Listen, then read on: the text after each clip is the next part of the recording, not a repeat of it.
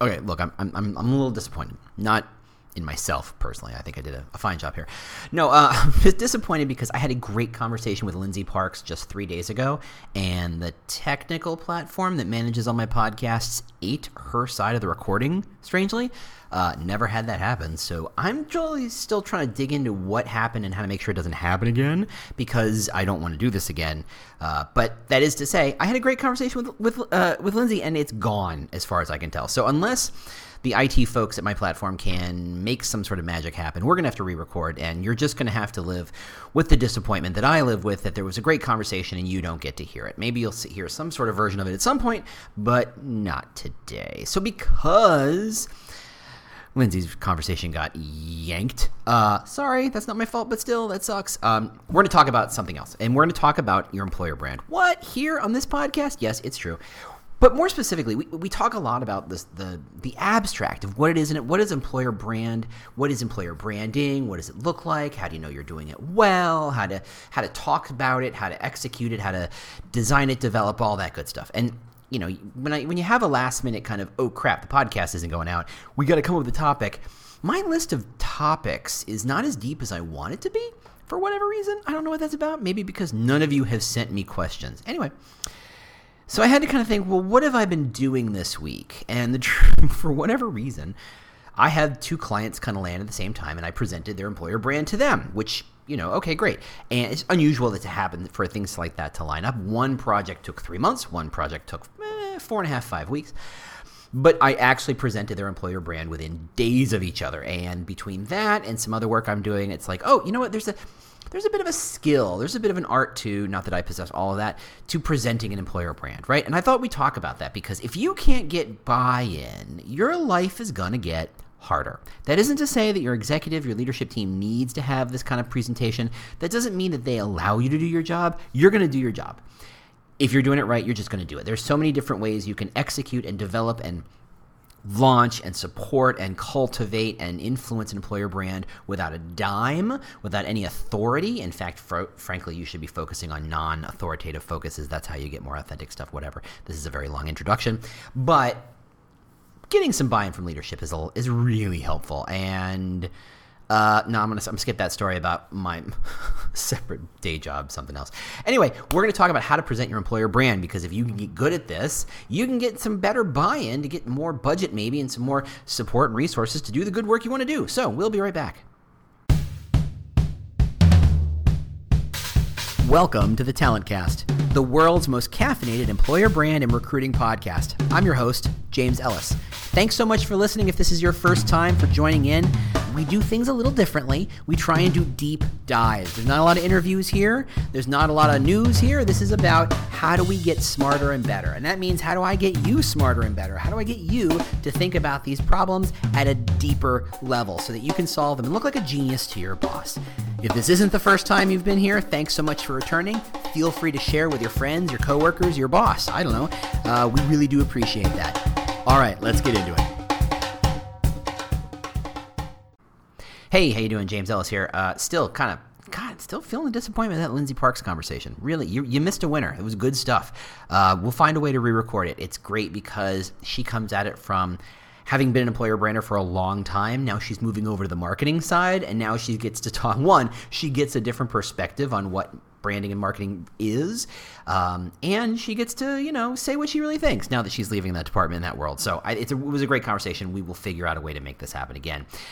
Other housekeeping duties are things like, hey, I'm going to be at MRA in Bettendorf, Iowa. You should do that. That's first week of June. Uh, going to be at Transform in Boston. Got to do social recruiting strategies in Philly in, I want to say August you know, there's stuff percolating. Obviously, go to employerbrand.recruiting or go to thetalentcast.com. You can see all the details there, and it's in the show notes. Blah, blah, blah. Let's talk about how do you present your employer brand. So, as you know, I do some consulting, or I do a lot of consulting, or really more to the point, I don't do nearly enough as I like to do because I love to do this work. That's just me. So that maybe you, I don't know. Maybe you're in house. Maybe you're not in house. Maybe you're agency side. Maybe you're trying to figure out how to level up your work on an agency side. Maybe you're trying to figure out how to level up your work on the in house side. Maybe you're just bored and this is the podcast you landed on. I'm so sorry. But presenting an employer brand is not easy. And there's a couple reasons why. I want to try and break it down a little bit, and I can give you some of the things I've learned through hard-won experience, hard-won experience, I guess more to the point, of how to present a brand and how to get good buy-in. So let's just set a stage, right? Let's set up a scenario that's very straightforward that you can either steal from or at least kind of extrapolate how to make it work in your particular world. Um, I'm trying to merge both my in-house experience and my my consulting experience, which actually turn out to be very very similar but how to present that brand. So let's take an example where you have been tasked with developing and launching an employer brand and you've done the good work. You've talked to people, you've interviewed people, maybe you've done some workshops, maybe you've done some focus groups. Your process is your own. And that's, by the way, as a side note, one of the things I'm interested, I think is interesting about employer brand is everybody's processes is their own. It's kind of like being a Jedi and making your own lightsaber, right? You get to build it how you need to build it. So my process is my process. I could hand it to you and you'd be like, cool, and you wouldn't do it as well as I would because it's my process. Your process is going to be your process. It's going to reflect your skills, your experience, your strengths, all that stuff. And if I took your process, I wouldn't do it as well as you would. That's just life. So, anyway, this is the process of developing and uncovering and revealing and polishing and refining and focusing and all those other verbs we could talk about. It. That employer brand is a separate podcast. So, let's say you nailed it you nailed it. You got it. You know what this thing is. You've worked with marketing, you've worked with comms, you've gotten some buy-in on the smaller teams, on the local teams. Recruiters have have have talked about it. You've talked about it with them. They can see the value. Your your boss sees it. They get it. You're now presenting it to a larger audience. That is C-suite. That is CHRO. That is um, business leaders. That is the client if you're doing a, a agency or you're doing consulting work it doesn't. You're presenting it to someone for whom they have a vague understanding of what a employer brand is, and with their blessing, you either get to go on to the rest of the project, or you get to go on with the rest of your job, or you don't. You get to go back to the drawing board, and no one wants to go back to the drawing board. That's no fun. And also, it kind of you don't want to throw away this good work. Anyway, so let's just assume that's the situation. You've done the work. You've come up with something. Now, of course, half the battle is what have you come up with? And I'm sure we could do a whole podcast in and of itself of what that kind of structure of what's an employer brand. I know a lot of people think of it as a North Star. A lot of people think of it as an EVP, an employer value proposition. That's kind of the most common phrasing, but I wonder I look at a lot of them. I'm like, well, who the value is this, or for whom is this the value? Um, it sounds like this is the value to the company and not to the employee or to the prospect. Um, sometimes it's called a brand promise. Sometimes it's called a brand position. Sometimes, you know, it's just, hey, here's our tagline. Now, I think it got. I personally, I think it should be more than a tagline. I think the tagline is an expression of that focus, but whatever you've decided to package up. Remember it's your lightsaber. You built it. You you design it. Um, you got to figure out what you're packaging up. So we can talk we'll just leave that for a separate so you've figured it out and you've put it in a series of slides. And you're going to come in and you're going to say hey this company the employer brand is chocolate. I don't know. I'm just my kid likes a lot of baking shows and they talk about chocolate a lot. And i'm on keto which tortures me, and that's just killing me. So whatever. So I'm thinking about chocolate a lot more than I should, but here we are. So your employer brand is chocolate. Just you know, in, in, for those of you who've seen um, How I Met Your Mother, there was a, a a bit where um, the lawyer dude whose name is escaping me said he had this really complicated report, and all his friends were like, "Look, let's just call it the Ninja Report to make it cooler, right? You had to present the Ninja Report because that sounds cooler than whatever the hell it is you were presenting." Same thing here: the Ninja brand, the chocolate brand, whatever you want to call it. You're presenting the Ninja chocolate, the Chocolate Ninja, which I don't know what the hell that means. Anyway you've got the thing. It's a couple of slides. Maybe it's a lot more than a couple of slides. Maybe it's just a handful. Maybe it's a, a poster. I mean, you want to go full on old school Mad Men style and you have a big foam core printout that you just flip the, the, the, board around to do the big reveal of what your employer brand is. I wouldn't recommend that for a couple of reasons. We'll talk about that in a second. Um, what do you do? So you, at this point, you have the brand, you understand what it is, you've done all the work, you understand. Someone didn't hand you the material and you kind of polished it up. You didn't do just creative work on it. You understand the guts of this thing. You understand this to the veiny guts of it, right? It is yours. You have built this thing from nothing and crafted it and presented and revealed it. Okay, so you have the thing. Let's just pretend it's a deck because usually it is. And you're in front of leadership team. You can call it C-suite, you can call it client work, whatever you want to call it. These are people who generally do not think about anything you do more than say 4 seconds out of the day. Maybe five on a good day. They generally don't think about it. And when they think about it, they think about an employer brand as a problem they have to fix. And luckily, they've hired you, either as an in house person or tasked you, whatever, as an in house person, and as a consultant, as an agency, whatever, to solve this problem. Nobody cares how creative this thing is. Nobody cares how. Um, well thought out this is. What this is, is a means to solve a problem. And this is the crux of where most employer brand people get it wrong. And they want to focus on look at all the due diligence I did. Look how many interviews I did. Look how many conversations I have. Look, we sent a survey out and a thousand people responded to it. Look at all the hard, heavy lifting I did. And we ran it through a, a regressive statistical blah blah blah blah blah blah blah. You want to talk about the inputs. And you know what? Nobody gives a tiny rat's butt about the inputs. Nobody. You, me, maybe just because we get the job, but anybody else, stop it. What they want to know ultimately is that you have a solution, that the solution will solve the problem, and what their next steps are.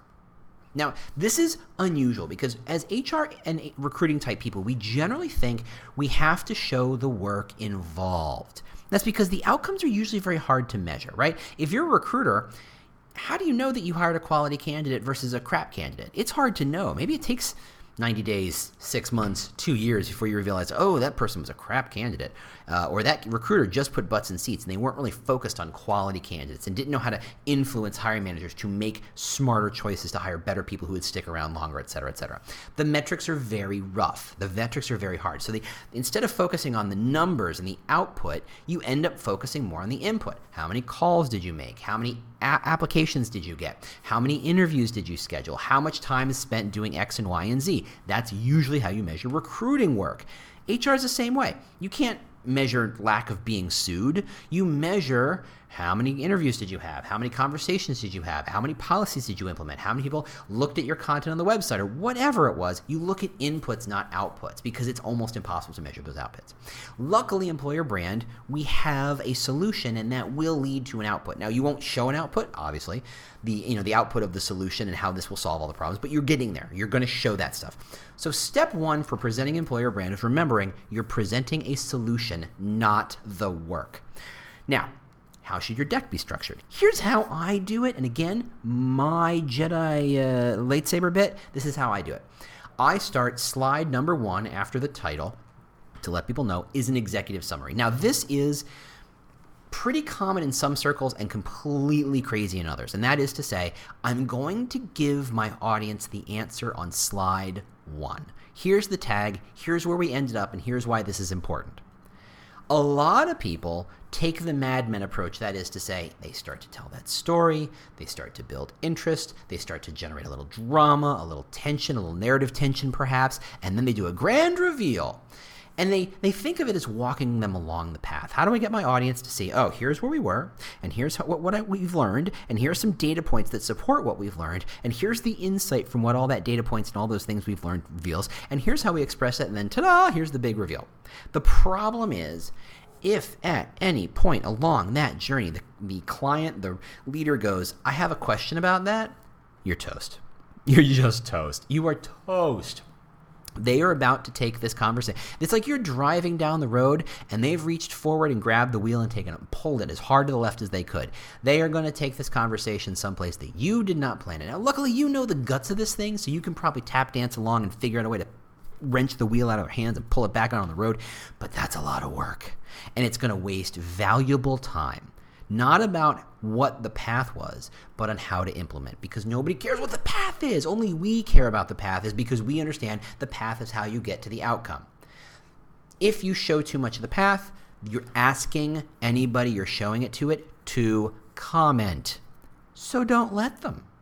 So my solution to that is to take away that narrative reveal process and say, here's the answer. The answer is 17. The answer is chocolate ninja, whatever it is.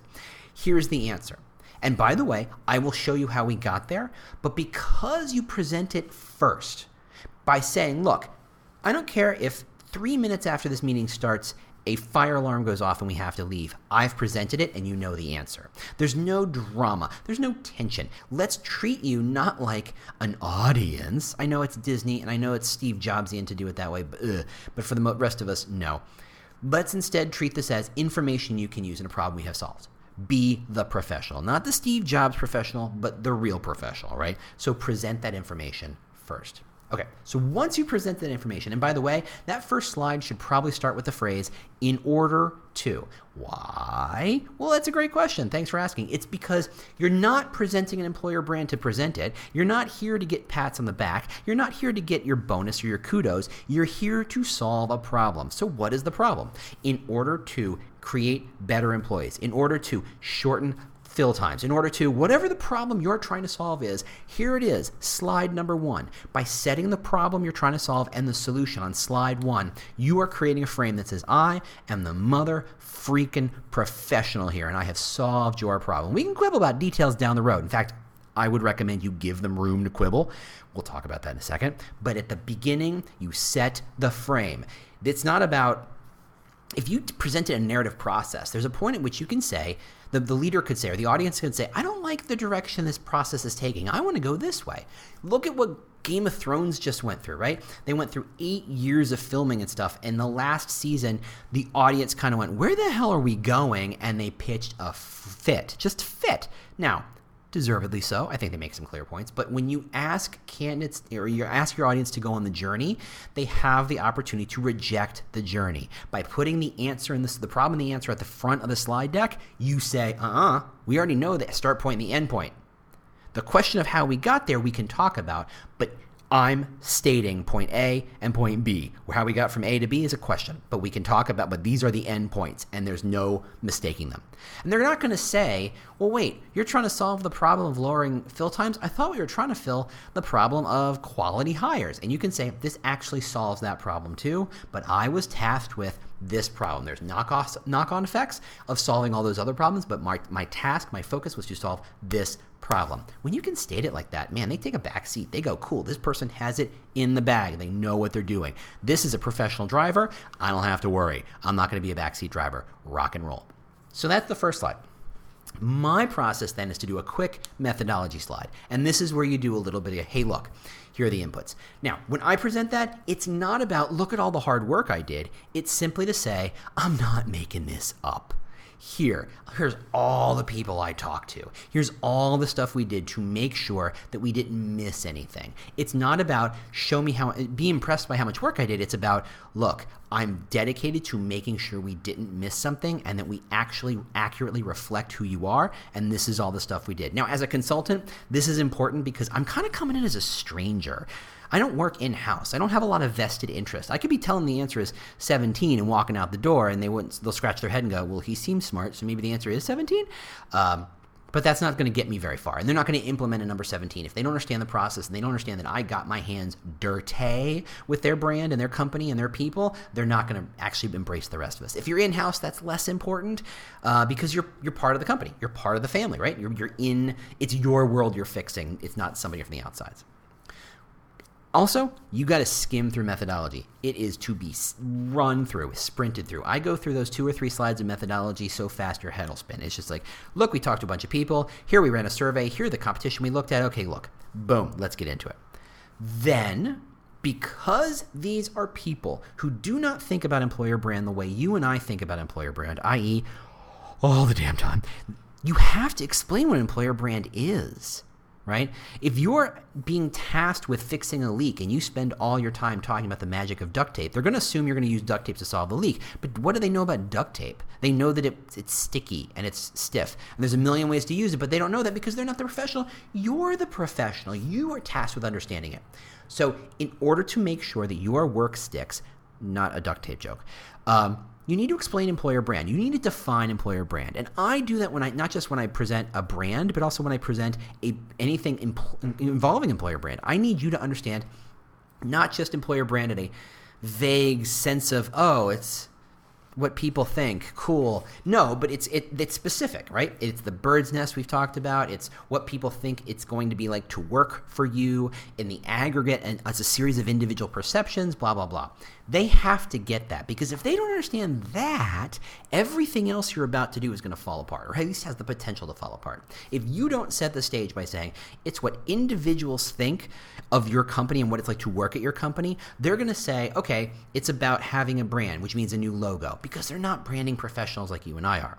You and I know the way to change and modify an employer brand is to change the details that people absorb before making perception choices about your brand. You can't change the bird's nest, you simply change the ingredients around the bird and they make their own bird's nest. That is a process, that is the strategy, right? At least it is for me. You may define it differently and that'd be interesting to talk about, but that's a separate ballgame. But you need to define it, if for no other reason than to again illustrate, then you're a mother flipping professional, right? You get this stuff, that you understand things at a technical and abstract level they simply don't get.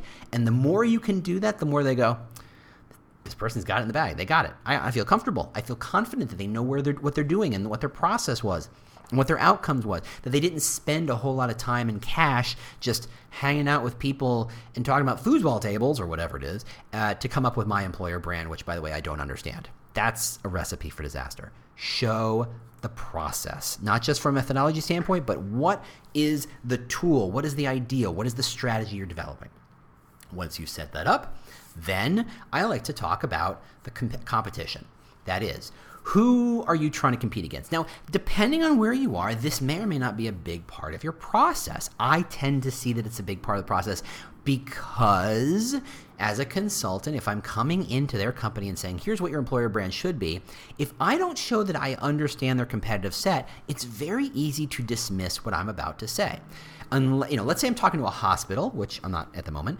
Um, and I talk about your employer brand should be X, they're going to say, yes, but what do other hospitals do? That sounds like what seven other hospitals do. It's not different enough. It's not unique enough, and you're going to be in a you're going to be in a spot. You're going to be in trouble.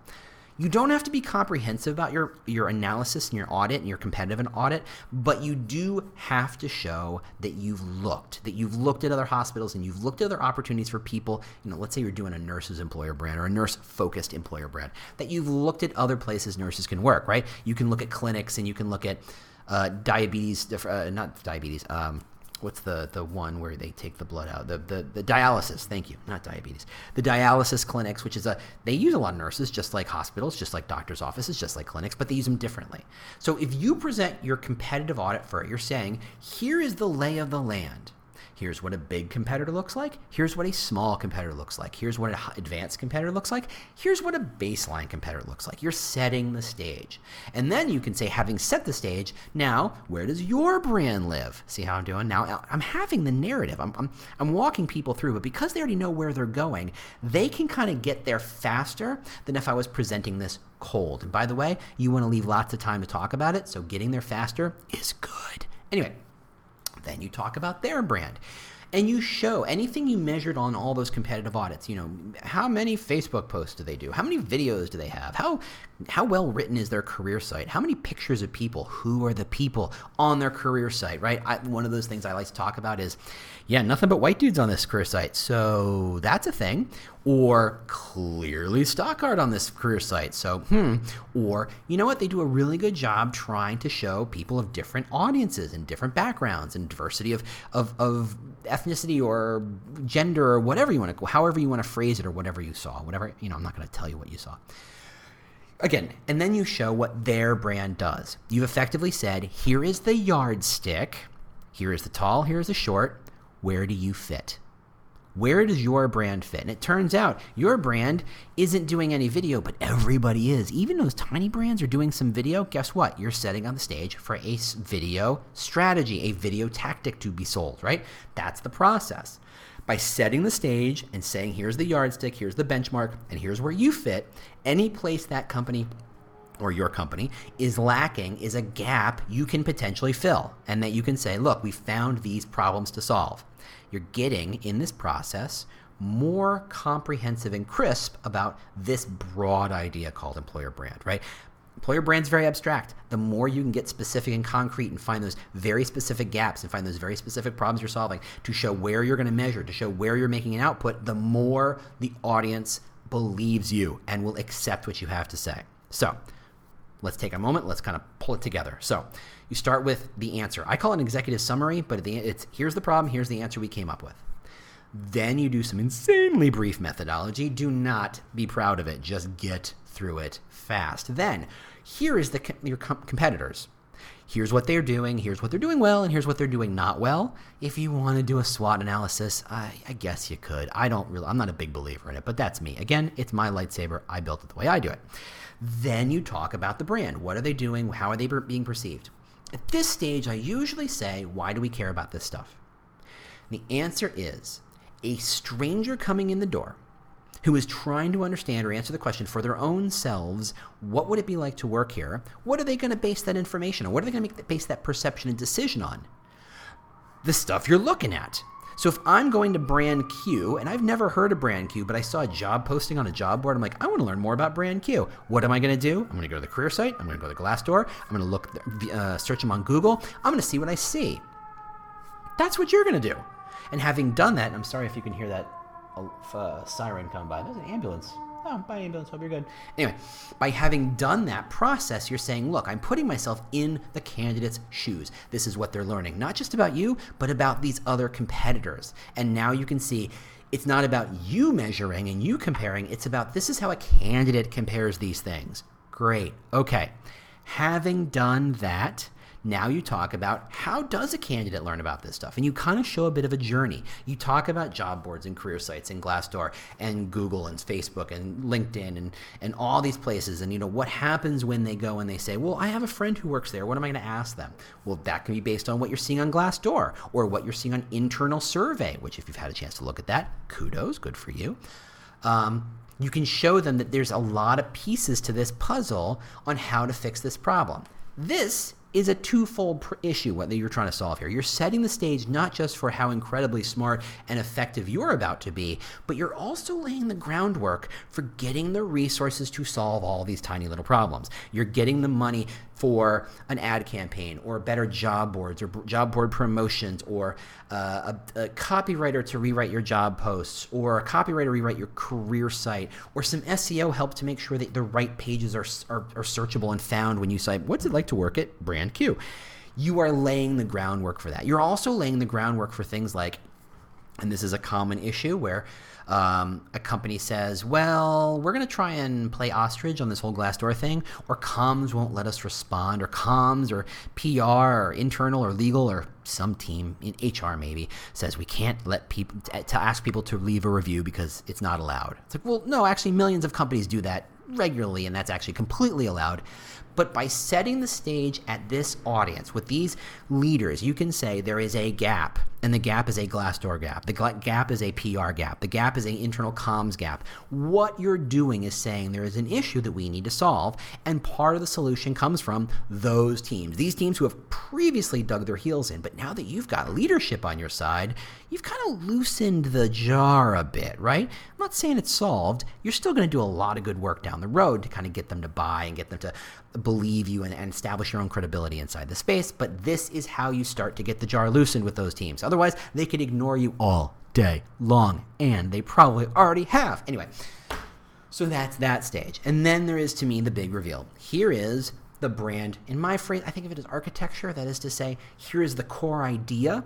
And once we understand the core idea, that gets expressed as taglines, and that gets expressed as uh, uh, in pieces of information, and those things get expressed as videos and career sites and job postings and Glassdoors and yada yada yada. Right? It's kind of a it's not really a, I do it as a you know the, the brand is the kernel in the middle and as the, the, the concentric circles get bigger and bigger they become more and more public and more and more visible that to me is how I express that then you say okay well then what is it now, again, this is all about how are you solving this problem? How are you presenting this employer brand? Are you showing an EVP? Are you showing a North Star? Are you showing a brand promise? Are you showing a position? Are you showing a tagline? Are you showing a couple of these things? Are you showing how you know, you got a lot of you got choices there, and I can't tell you what the answer is because I don't know how you're doing that. I don't know how your lightsaber works.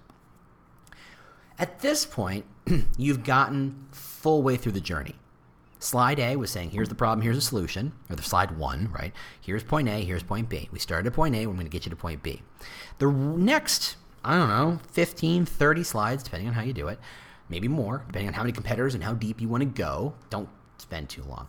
Um, is taking them on that journey. Now that you said, um, you know, we're going to start here, we're going to go here. Now that you've done it, okay now you've turned a corner. It's kind of like when you watch those movies and it starts off when the guy's shot and you're like, oh God, how did we get to that point? And they show a flashback for an hour and they got get you to the point where, okay, the, the, the hero's been shot. Now what? Same thing, right? You've now gotten to the point where, okay, now we're all on the same page. I've shown you my journey and it took 15, 20, 30 minutes to get you through that journey that I took three months to go through or six months to go through. Here's where we are. Now, how do we do it? Now, for me, right there, now that I have him, now that I've kind of shown them the whole process, and there's nothing they can argue with because I've done my good work, this is when I hit him with the obstacles. That is to say, I'm going to put your feet to the fire and say, if you want these things to solve a problem, here are the things that are going to go wrong. One, lack of leadership buy-in. Two, lack of le- lack of resources. Three, lack of team buy-in. Maybe historical issues. Maybe regulatory issues. Just go ahead and start dumping in all the obstacles in your path from the moment this meeting is over to being a hero. Right? All the things that are going to get in your way. Do you need money? Is that the real call to action here? Is that what you're trying to do? Great. Put it right there. Say a lack of resources is going to keep us from doing great work. Fantastic. That is completely valid. Say our internals comms team is super conservative and they're not willing to work. You've now placed the problem at leadership's feet. And you know what leadership likes to do? Solve problems. They like to feel good about themselves. And their job is not to do the work, their job is to solve the problem. Make decisions and solve the problem. Make directions and solve the problem. They're there and they get paid to solve the problem. So let them. Now, I'm going to take a little tangent here because one of the things you might be presenting is your tagline. Now, a tagline is one of those things where a North Star is fuzzy because it's not usually public. You're not making a sign that says, here's our employer brand or here's our brand promise. Maybe you are, maybe you're not. It's up to you. You're, you're lightsaber, right? But your tagline is kind of public usually, usually. And it's an expression of what is the hook that gets people to go, oh, that's interesting. I want to learn more. And then you fill it with the rest of this information you've given them. In my experience, if you tell the client, the company, what the tagline is, you're asking for a conversation and you it's a conversation that you will lose. That is to say, someone in the meeting will come up with a better word for something and that will open the floodgates and everybody will start to be a copywriter, despite the fact that there are no copywriters in this room.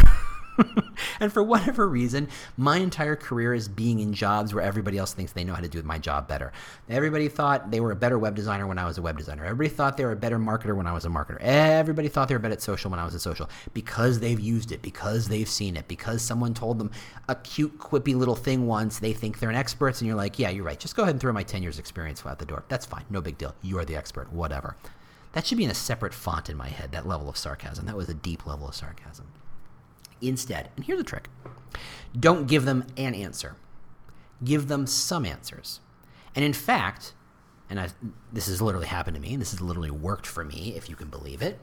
And I know that there are people um, for whom they don't need this because they are literally professional copywriters and creatives who can present a single solution and close the door. But for the rest of us, and I'm including myself in this conversation because we are marketers and not creatives, because we are marketers and not recruiters, because we're or we're recruiters instead of uh, copywriters. This is not the part of the job in which we are the experts there's a little wiggle room here. So I say rather than try and protect it and avoid the wiggle room, lean into it. That is, present three options. That's what I did my last in house brand. I said, here are three potential options. By the way, I don't care what the answer is, I just care that there's an answer. I set the stage and say, I don't care which of these three solutions you pick, so long as we all agree on it. And once this meeting is over, we're done, locked, we're going. I'm just to rock and roll with this thing. And by doing it that way, a couple of things happen. One, you're not trying to come off as the asshole who knows it best. This is their company. While you have done all the due diligence around their brand, you are effectively representing their company, and they need to put their fingerprints on this thing. If they think you've done it and wrapped it and tied a bow on it, they may not see that as a positive. They may see, well, then what do you need me for? And you need to give them a, a chance to make an impact. You need to give them a chance to put their fingerprints on this project. So that means letting them talk. Book about 10 15 minutes to have the conversation. Which one do you like best? In my case, literally in the meeting, we took part of the first one and part of the third one, glued them together, and I went and I literally did the math in my head as we were talking. Like, I see exactly where they're going with this.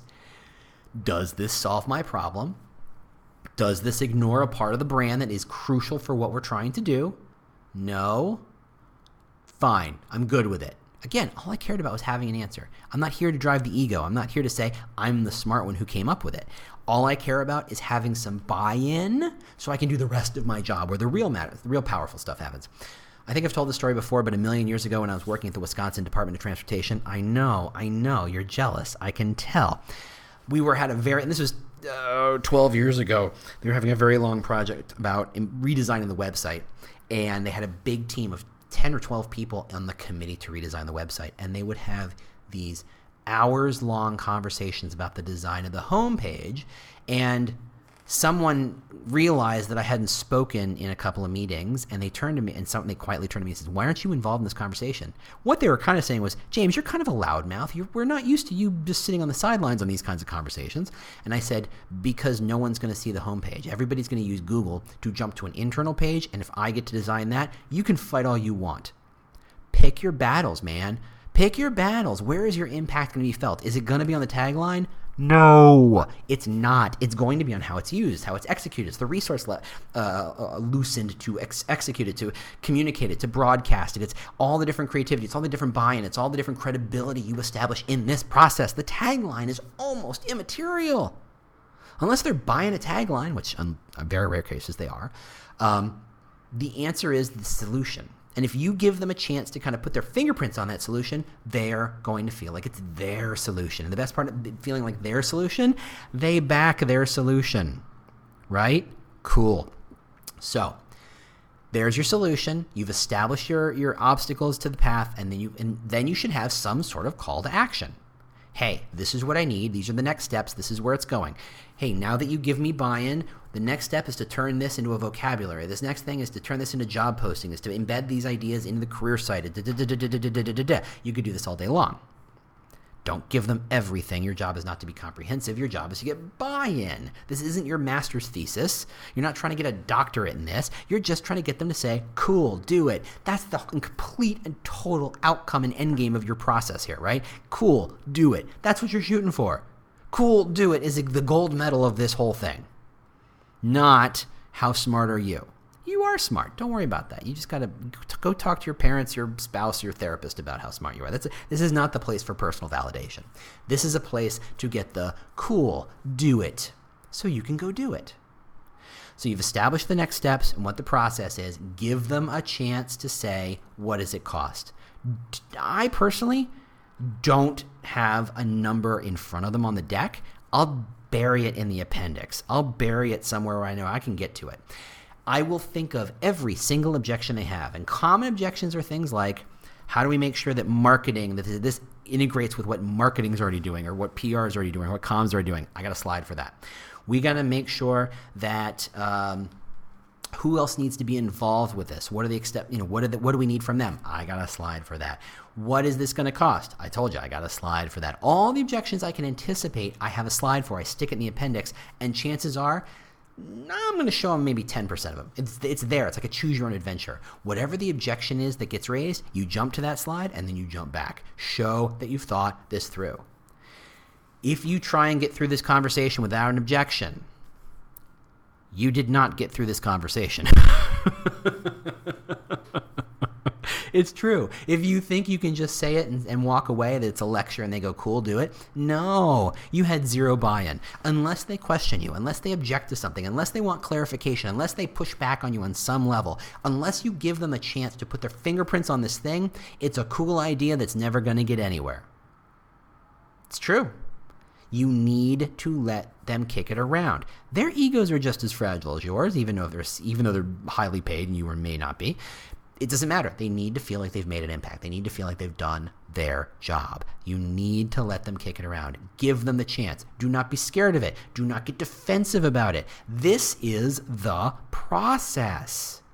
And frankly, When they push back on you once and you have a great answer for their pushback, maybe you jump to a slide, maybe you have a, a great answer in your back pocket. I have a lot of good a lot of good ones like that.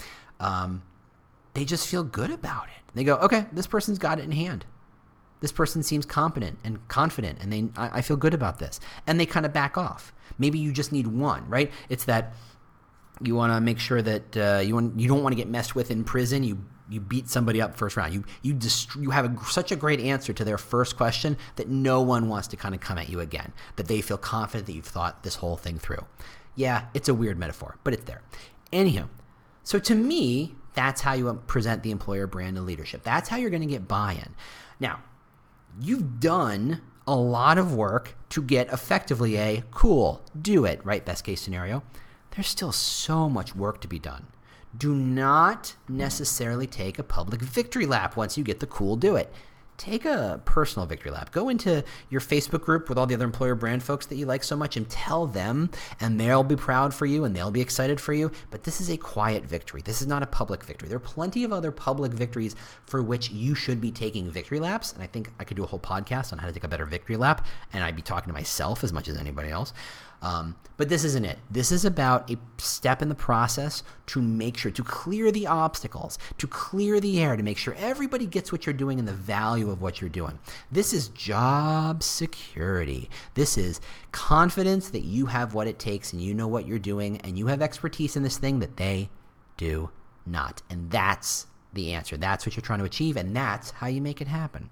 Well, that was a little of a long podcast. Um, like I said, I'm going to try and get Lindsay maybe next week or the week after, depending on what schedules look like. We're both kind of busy. Um, otherwise, I got some more guests I'm trying to line up as we speak. Actually, I do have a guest lined up later this week. We'll see. You'll have somebody new. It won't just be me next time. I don't know if it's Lindsay or my other special guest. We'll see how it goes. Thanks so much for listen- listening. Listening. I'm suddenly I'm Sean Connery. Uh, thanks so much for listening. I'm not drunk. Uh, as always, share it, uh, tell people, review it, leave some reviews, whatever. Find me on Twitter and yell at me and tell me I'm wrong. Uh, come with your own ideas, all that good stuff. Love to hear it. Thanks so much for listening, and we'll see you next week. Bye. Well, the music means you've made it to the end of another episode of the Talent Cast. If this was useful to you, do not keep it a secret. Share it with your team, share it with your boss, share it with your networks. I don't know. Share it with your mom.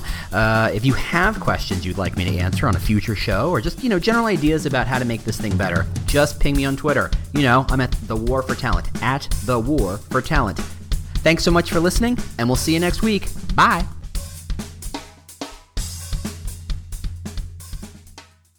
Do you love news about LinkedIn, Indeed, Google, and just about every other recruitment tech company out there? Hell yeah. I'm Chad. I'm Cheese. We're the Chad and Cheese Podcast. All the latest recruiting news and insights are on our show. Dripping in snark and attitude. Subscribe today wherever you listen to your podcasts. We out.